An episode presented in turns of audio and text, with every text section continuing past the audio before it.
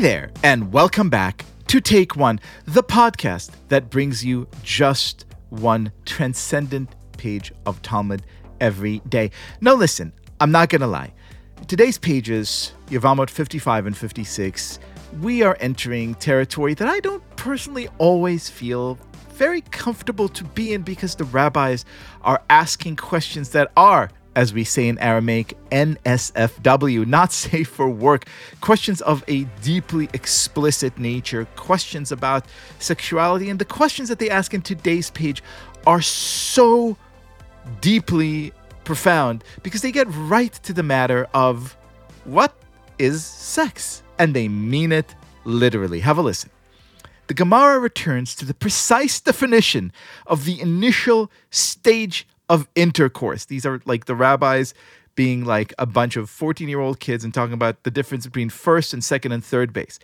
Shmuel said, The definition of the initial stage of intercourse is a kiss, i.e., external contact of the sexual organs.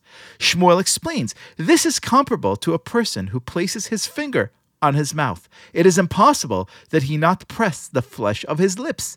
Similarly, when there is contact of the sexual organs, there will certainly be at least a small amount of penetration, and this is considered an act of sexual intercourse. Now, because Hashem works in mysterious ways, as my producers and I were trying to figure out how to talk about this very technical, very explicit, and kind of, to be honest, sort of a little bit mortifying passage, I came across an article that just moved me so deeply. First of all, because it was written by a friend who I admire greatly, but second of all, because I thought it got really beautifully down to the matter of, of what sex really is, not just in these practical, sort of step by step terms that rabbis are discussing today, but in the more kind of emotional, mystical, soulful definition of the word, it gives me great pleasure to welcome to the show for the first time Rabbi Chaim Brent Spodek. Hello, my friend. Hello, hello. How are you doing, Liel? It's great to be here. I am grateful to have you walk us through this thicket because this article that I read on your blog really enlightened me. So tell me, Rabbi, what is sex and how to approach it? All right, yeah, here's a little how-to guide. So the pages that we're looking at in the Gemara this week for Daf Yomi, yeah, they're pretty technical. But even as some of the answers that the rabbis come up with about what exactly is sex uh, rest uncomfortably on modern ears, the question they're asking is really an important one right? What actually is it to be intimate with someone? What is it to be connected to someone? Right? And there's a framework of well that they're talking about physically. What does it mean? But there's an emotional level as well. And I actually want to come to that line that he talked about. Amar Shmuel, right? Rabbi Shmuel says, neshika, right? That the initial stage is the kiss, which is to say that whatever sex is, it starts well before you get naked right? The intimacy and the connection that we imagine or perhaps we aspire to in sexual relations actually has an not just an analog but a precedent in emotional conversation right and you might know that in hebrew biblical hebrew the word yada means both to know and to have sex with. And at one level, there's a joke to this, right? Like, I, I knew them in the biblical sense. But there is something real in there. To really know someone requires a level of intimacy, not unlike what it is to have uh, physical relations with someone. And the things that I think go into being a good lover in bed are actually the same things that go into being a good lover out of bed, right? Or a good lover in the things that precede and perhaps follow, hopefully follow whatever might happen in the bed. So one of them is a willingness to get naked. And I mean this not just in a physical sense. It says this both in the Gemara and in Hamilton. You know, it's hard to have intercourse over four sets of corsets, mm-hmm. which is to say you can't be intimate when you're all buttoned up. You can't be intimate when you're all closed off.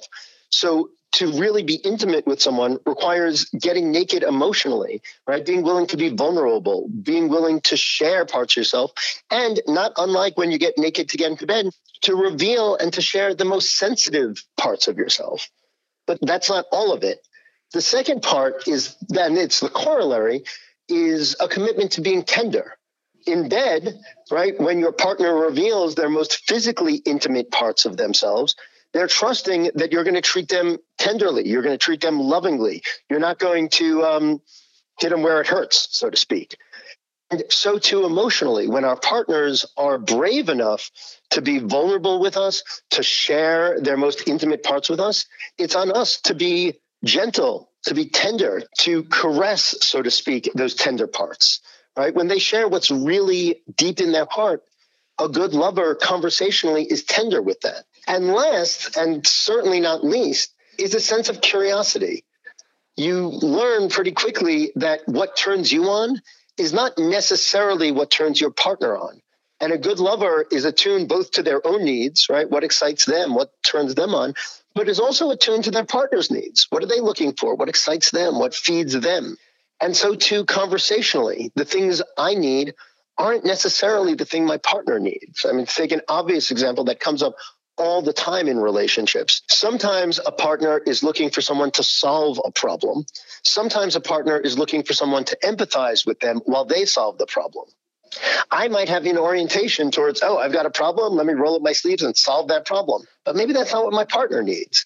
I need to listen to not just what I think they should, but to what they need, what they want.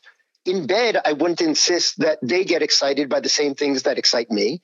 And so, too, conversationally, I need to respect that what works for them isn't necessarily going to work for me. And I need to be curious about what works for them.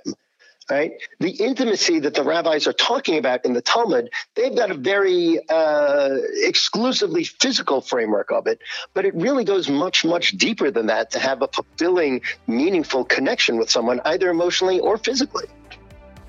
Rabbi Chaim Brent Spodek, I, I can't thank you enough for this beautiful, heartfelt, and soulful meditation. Thank you so much for being our guest. Totally my pleasure. Delighted to be here.